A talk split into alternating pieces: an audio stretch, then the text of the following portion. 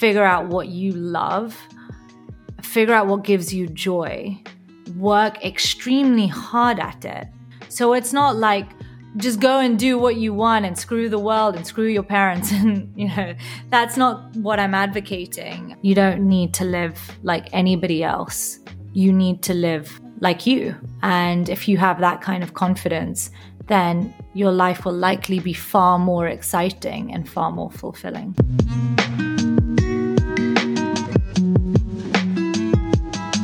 Welcome to the Mindful Dream podcast, where we help you to not lose sight of what's really important whilst chasing your dreams.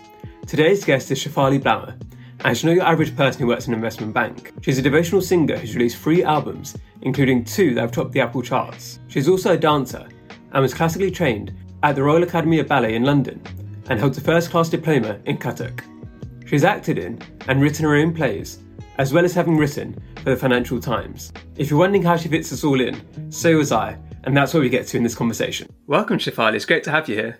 Thank you. Great to be here. So, you've got a very interesting story, obviously. So, you started off in finance and then you went into the music world, and now you've kind of come full circle again, which is quite an interesting path. And now you're balancing both finance and your music career and the other creative things you do. And I think that's a path which isn't very common. So I'm going to be excited to learn more about that throughout this podcast. But the first thing I want to start off with is what's some common advice you hear people tell others that you disagree with? Uh, it's an interesting question, actually. I don't know if I hear a lot of common advice, but I, I, I do know that traditionally we've always been given the advice of staying and living within the lines that were created for us. So whether that be keep a simple, straightforward life, you know, have a secure job, go be a doctor, go be an accountant, marry the girl next door or the guy next door, have the wedding at the Indian hall down the road, have two babies, call it a day, life is perfect, and then you'll be happy.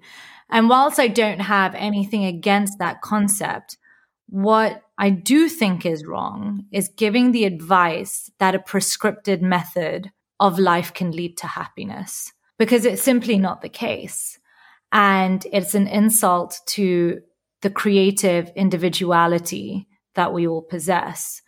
And so I think a better way or, or the way that I would advise someone is figure out what is unique to you, figure out what you love, figure out what gives you joy, and work extremely hard at it, but have some form of security. So it's not like, just go and do what you want and screw the world and screw your parents and you know that's not what i'm advocating i i, I come from an academic background. I, I, believe in having a safety net, and it's helped me so. I mean, it's helped me in every juncture of my life.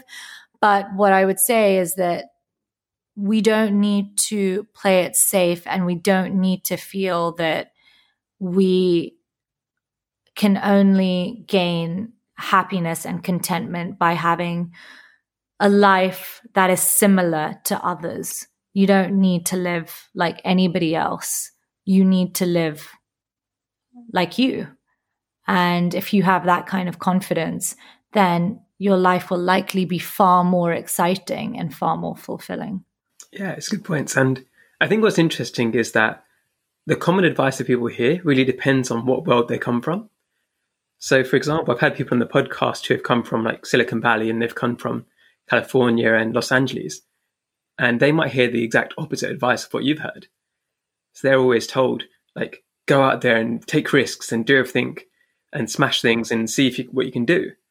Whereas I guess the advice you heard and people around you were telling you is to play it safer. And I guess it's kind of the cultural background, it's different aspects in the different worlds that people come from, where the kind of prevailing path is different. Yeah, exactly. I, I think you're right in that it is a cultural thing for sure.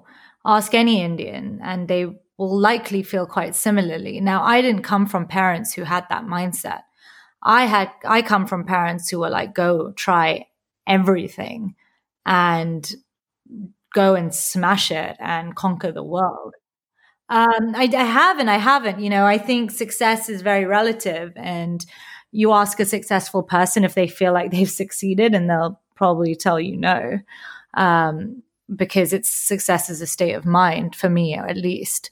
Um, but yeah, no, I, I, I agree with what you're saying, and and um, just depends what perspective you're coming from and what kind of advice you you get.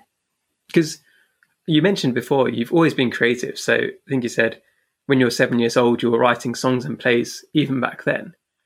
So do you think it was like something you've always had in your life where you wanted to take a creative path?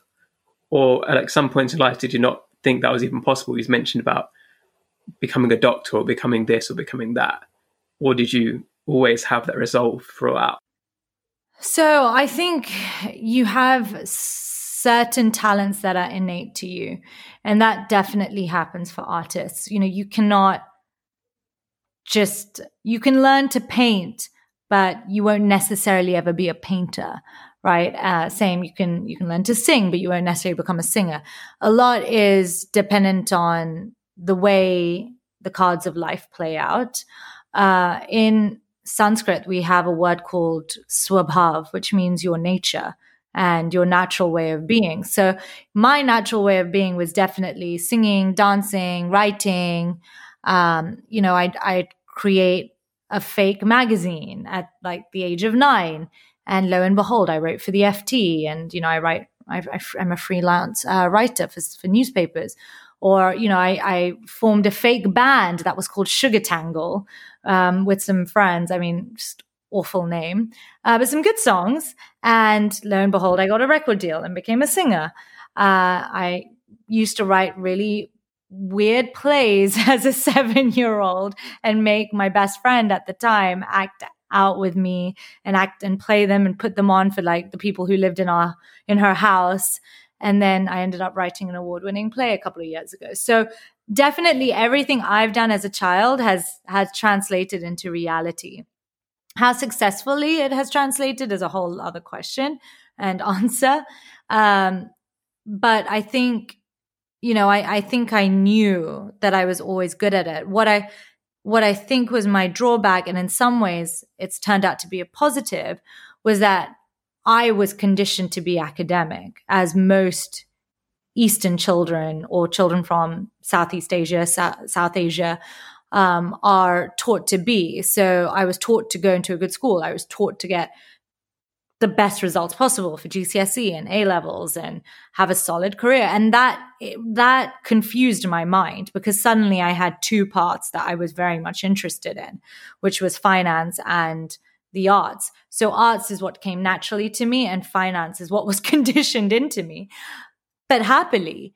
And so had I just you know, had I just gone for the arts and had the confidence just to be, know that I could smash it in that scene when I was 16, my choices might have been very different.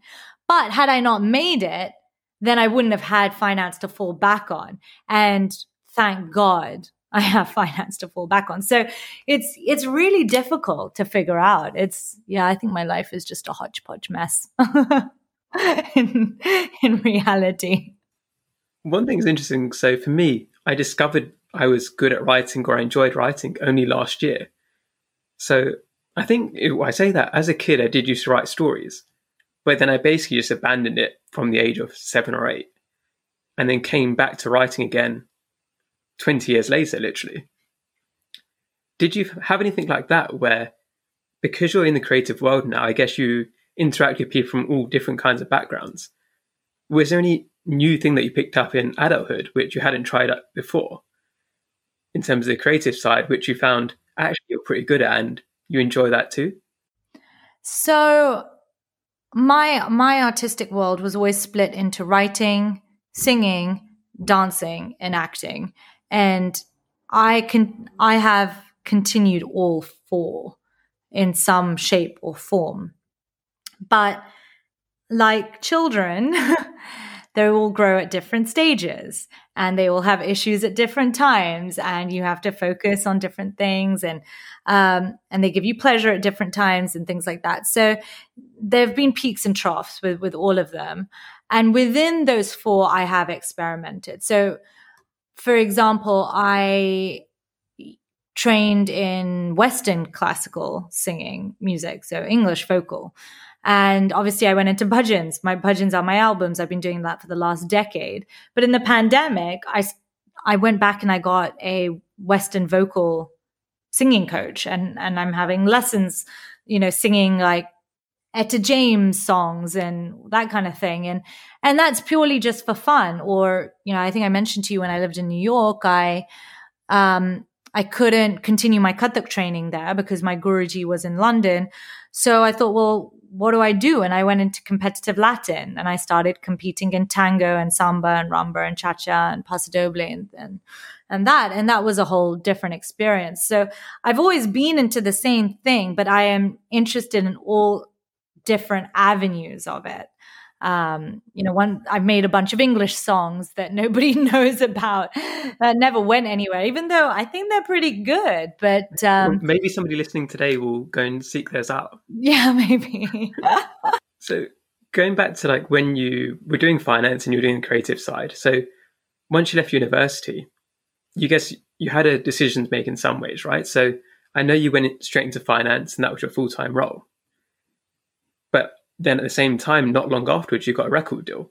And how did that change things? And how did you kind of make those decisions between two things, which was one was a childhood passion, and then one was a passion that had kind of grown over time? I think when you're 22 and you convince Sony Music to sign you, you never walk away from that. And I convinced them. It wasn't that they landed on my doorstep and were saying, Hey, we love you so much. It was me who said to them, Hey, you need, you need to sign me. We need to release this bhajan album. I've come up with something contemporary and completely different. And I really, really had that confidence. Where did I get that confidence? Well, I did a sales and trading internship at Goldman, which nearly killed me. And that gave me tons of confidence to believe that there is nothing in this world that I would never, ever be able to do. And I have carried that confidence with me ever since those days.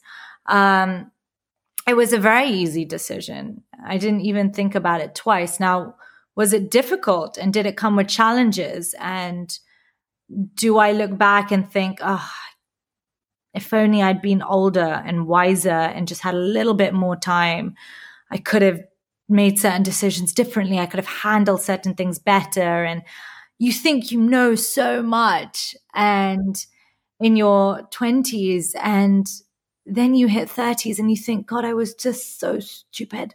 so, um, definitely a lot of hard lessons that came after that. So I have all the confidence and then I have all the problems that come after that. But it's one of those things I think, I can't remember the quote who it's by, but it's if you live each year and you think you're stupid the year before, that's good because it means you're growing, right? That you should think like like me a year ago, like I made so many stupid decisions, but as long as each year I can kind of keep acknowledging that I'm smarter than I was a year ago.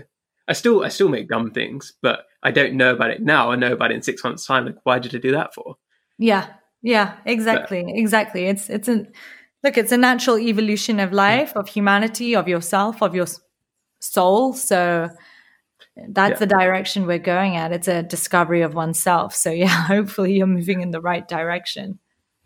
But it's also an interesting point you mentioned about having the confidence because you need to kind of believe in yourself or have that confidence, even though you're probably wrong.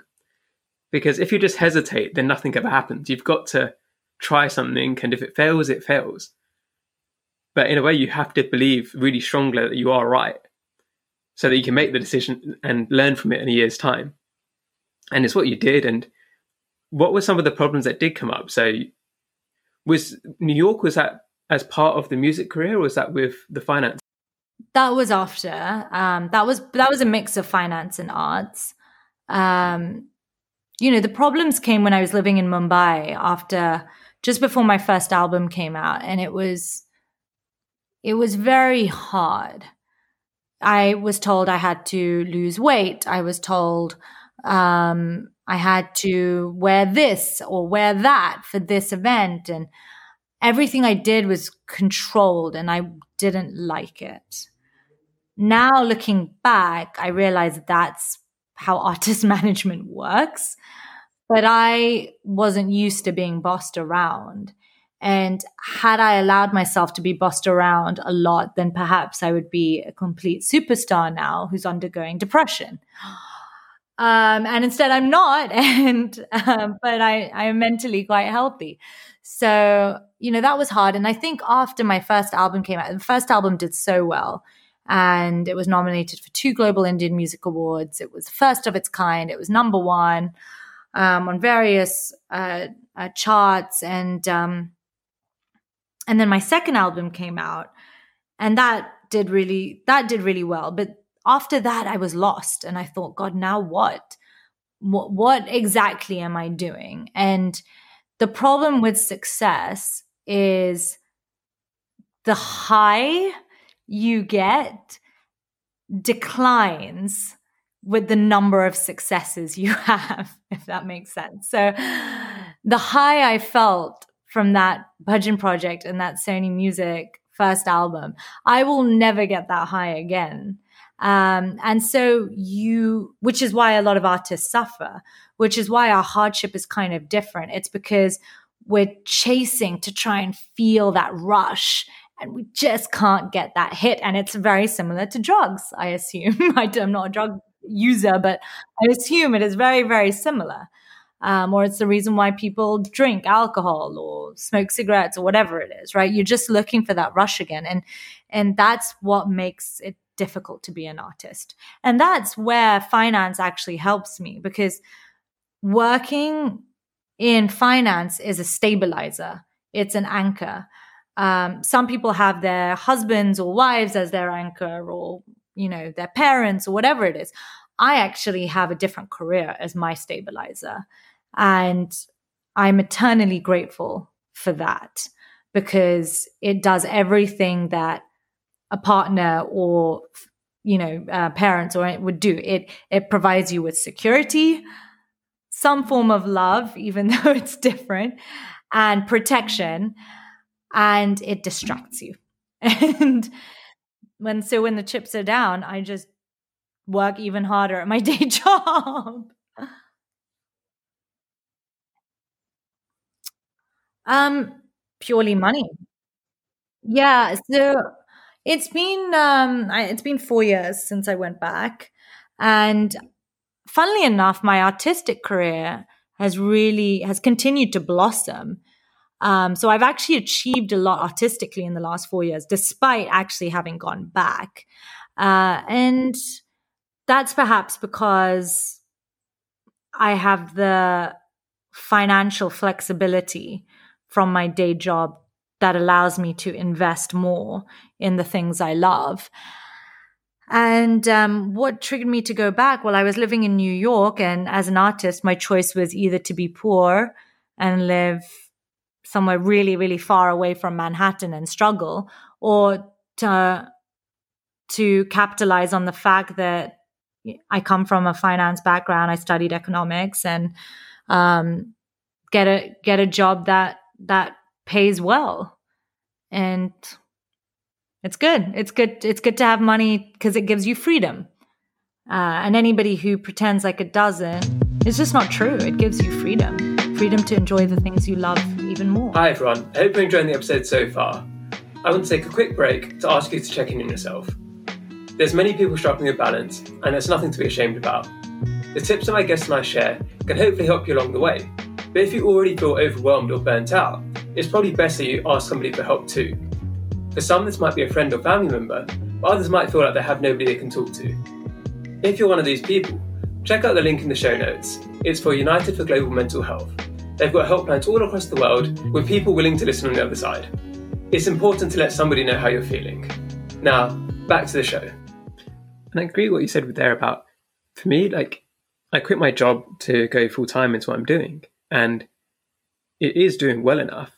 But if I had to rely on this and every time an article didn't do well, or every time I didn't have something to do, I would panic. Whereas now I know that I've got my savings from my consulting career, that the worst that can happen, there is no real worst case scenario. The worst case scenario is I don't earn money for a few months and I decide to go back to my job, which is what I was doing anyway. So I haven't really lost anything. And I think that's quite important for sometimes people to realize is that you don't need to kind of be a martyr and you need to give up everything to try and be creative or to do your own thing. You can have another job that you build up your savings. You can keep working. So you don't need to kind of all like worship at this altar of you need to like struggle and struggle and struggle before you can succeed. You can actually have some balance like you've got at the moment. Yeah, I think so. And I think it's also just a personal choice, each to their own. If you want to, if you want to struggle and you feel you want to just focus and you care less about protecting yourself financially, fine. Go ahead. Like there's no judgment. And I think that's what we have to move away from. We just need to stop judging ourselves and other people for the choices that we make. Yeah.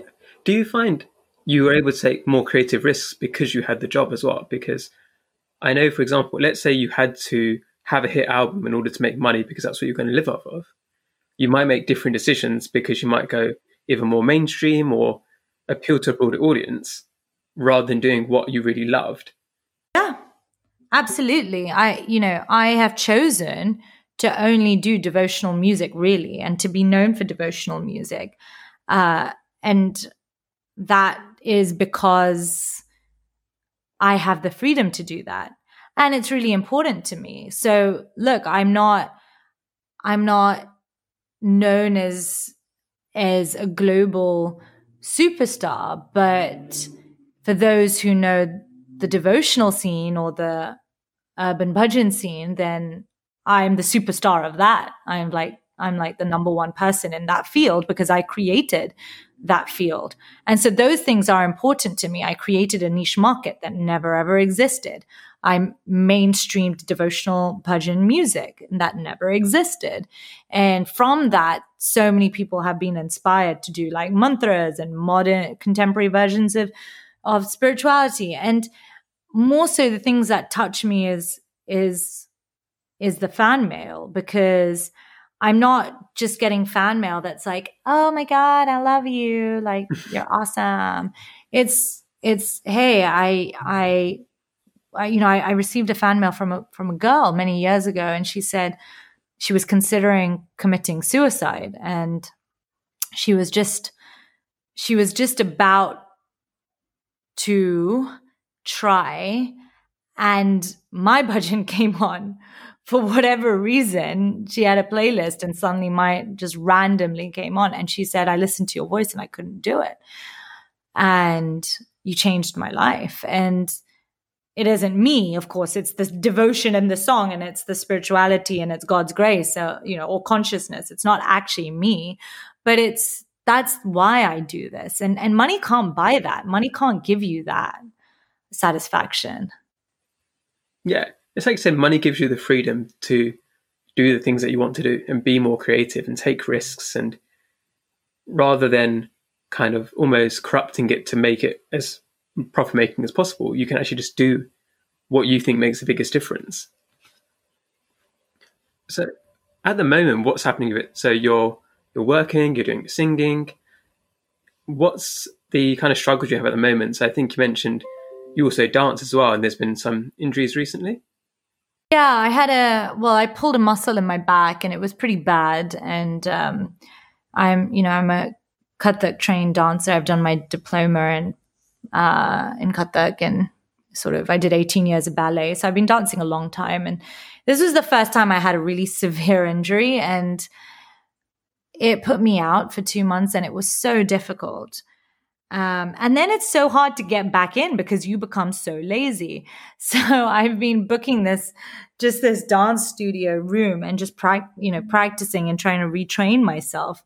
And it's so frustrating because it's like going to the gym or anything. You just stop. And even though you have that muscle memory, it's, it's hard to get, get that sharp sharpness back.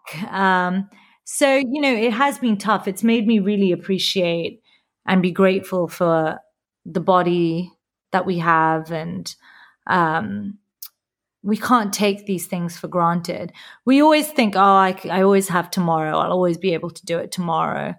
We don't all know that we always have tomorrow. We really, really have to embrace that we have the that we can do it today. That we have two legs that can go and run around the block, and um, we won't always be able to do these things. Yeah, I've, I've had a similar experience of injuries. So I think, well, it's literally half my life ago now. I was told I'd probably not be able to play sport again. So I had like serious knee injuries and, but from that, in the last, since that diagnosis, I became a karate black belt. I've done lots of dance. I've done lots of obstacle courses. And part of that was me pushing through the pain to kind of prove a point. But I think now I'm at kind of a healthy acceptance point of like, I've got limitations, but there's still a lot I can do and a lot I can train myself and look after myself properly. And I guess for some of the people listening might not necessarily know what Kathak is.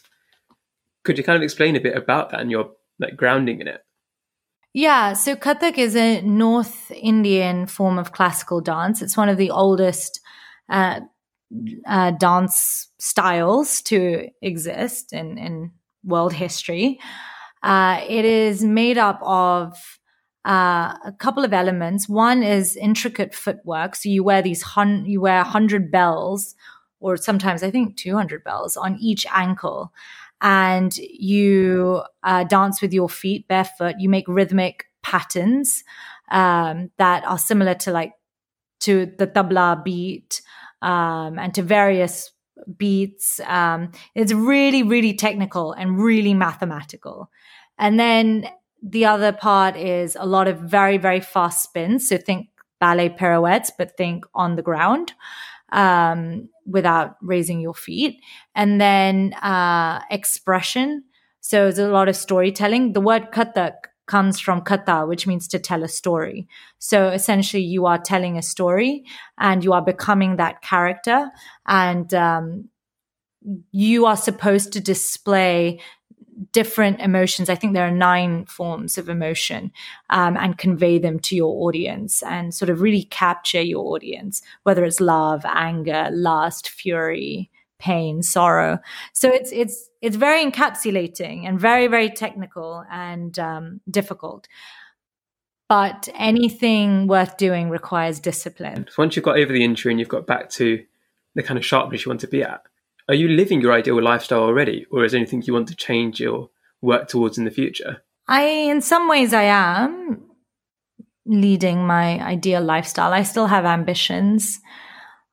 I'm working on a lot of scripts, television scripts, film scripts, and so I have some ambition there that has yet to be realized. Uh, I have still have my you know third album to come out, um, and yes, I'm living my ideal life, but I think my life will continue, my desires will continue to change. Um, perhaps I'll care more about family at some point. Perhaps I'll care more about uh, being grounded and being more settled. So I think the concept of living your best life and living your ideal life is is evolving and changing at any point in time. Mm-hmm. Yeah, but it's for where your mindset is at the moment, you feel like you've got the right balance, which is quite nice to hear. Yeah, I think right now I have a really good balance. I manage to fit everything in because I invest a lot of time in myself and spending time alone. I don't believe in over socializing. I think you need to be a lot more strict. I think people should be a lot more stricter in how they spend their time. We live in a world where it's we want to be at every party and know everyone and be in every Instagram picture and story possible to show that we are living a full life. But actually, fullness comes from allowing space in your life for things to flourish. But then you enjoy the weekends, or you you relax at the weekends yeah. at least. Yeah, yeah. I, I mean, I'll, I'll still be I'll still still be dancing and working on artistic mm. things and but on yes i will be going out which will be different so what's one mindset shift you think people listening today could make in their lives that would make a positive difference i would say that um, don't put yourself down never put yourself down i do it a lot so this is not this is coming from personal experience. Never question what you're doing and where you are relative to other people. We now live in a world where we have far too much information on other people's lives. And we know far too much about what's going on. We don't need to. Uh, our lives and our paths are are our own, and you should we should have the confidence to own it, and we should have the confidence to know that what we are and what we do is unique and is special uh, and carries weight and it never has to look like anybody else's. So it's been a pleasure to talk to you, Shivali. Where's a place that people can hear more from you? So Spotify, uh, iTunes, Apple Play. If you search Shivali, uh, I will come up. Um, or shivali.co.uk. That's my website. Um, Instagram, Twitter. I'm around. I'm just anywhere, everywhere. Perfect. And the final thing to end up on is what's one small thing that's brought you joy recently? Um, lots of little things bring me joy. I really, really love jacket potatoes. For some reason, I have this baked potato cheese obsession. And every time I make one, I just feel so happy. And it's a really sunny day today, and I'm about to go by myself to get an ice cream while I continue my work. And um, one scoop of ice cream is is a whole lot of happiness in a cup.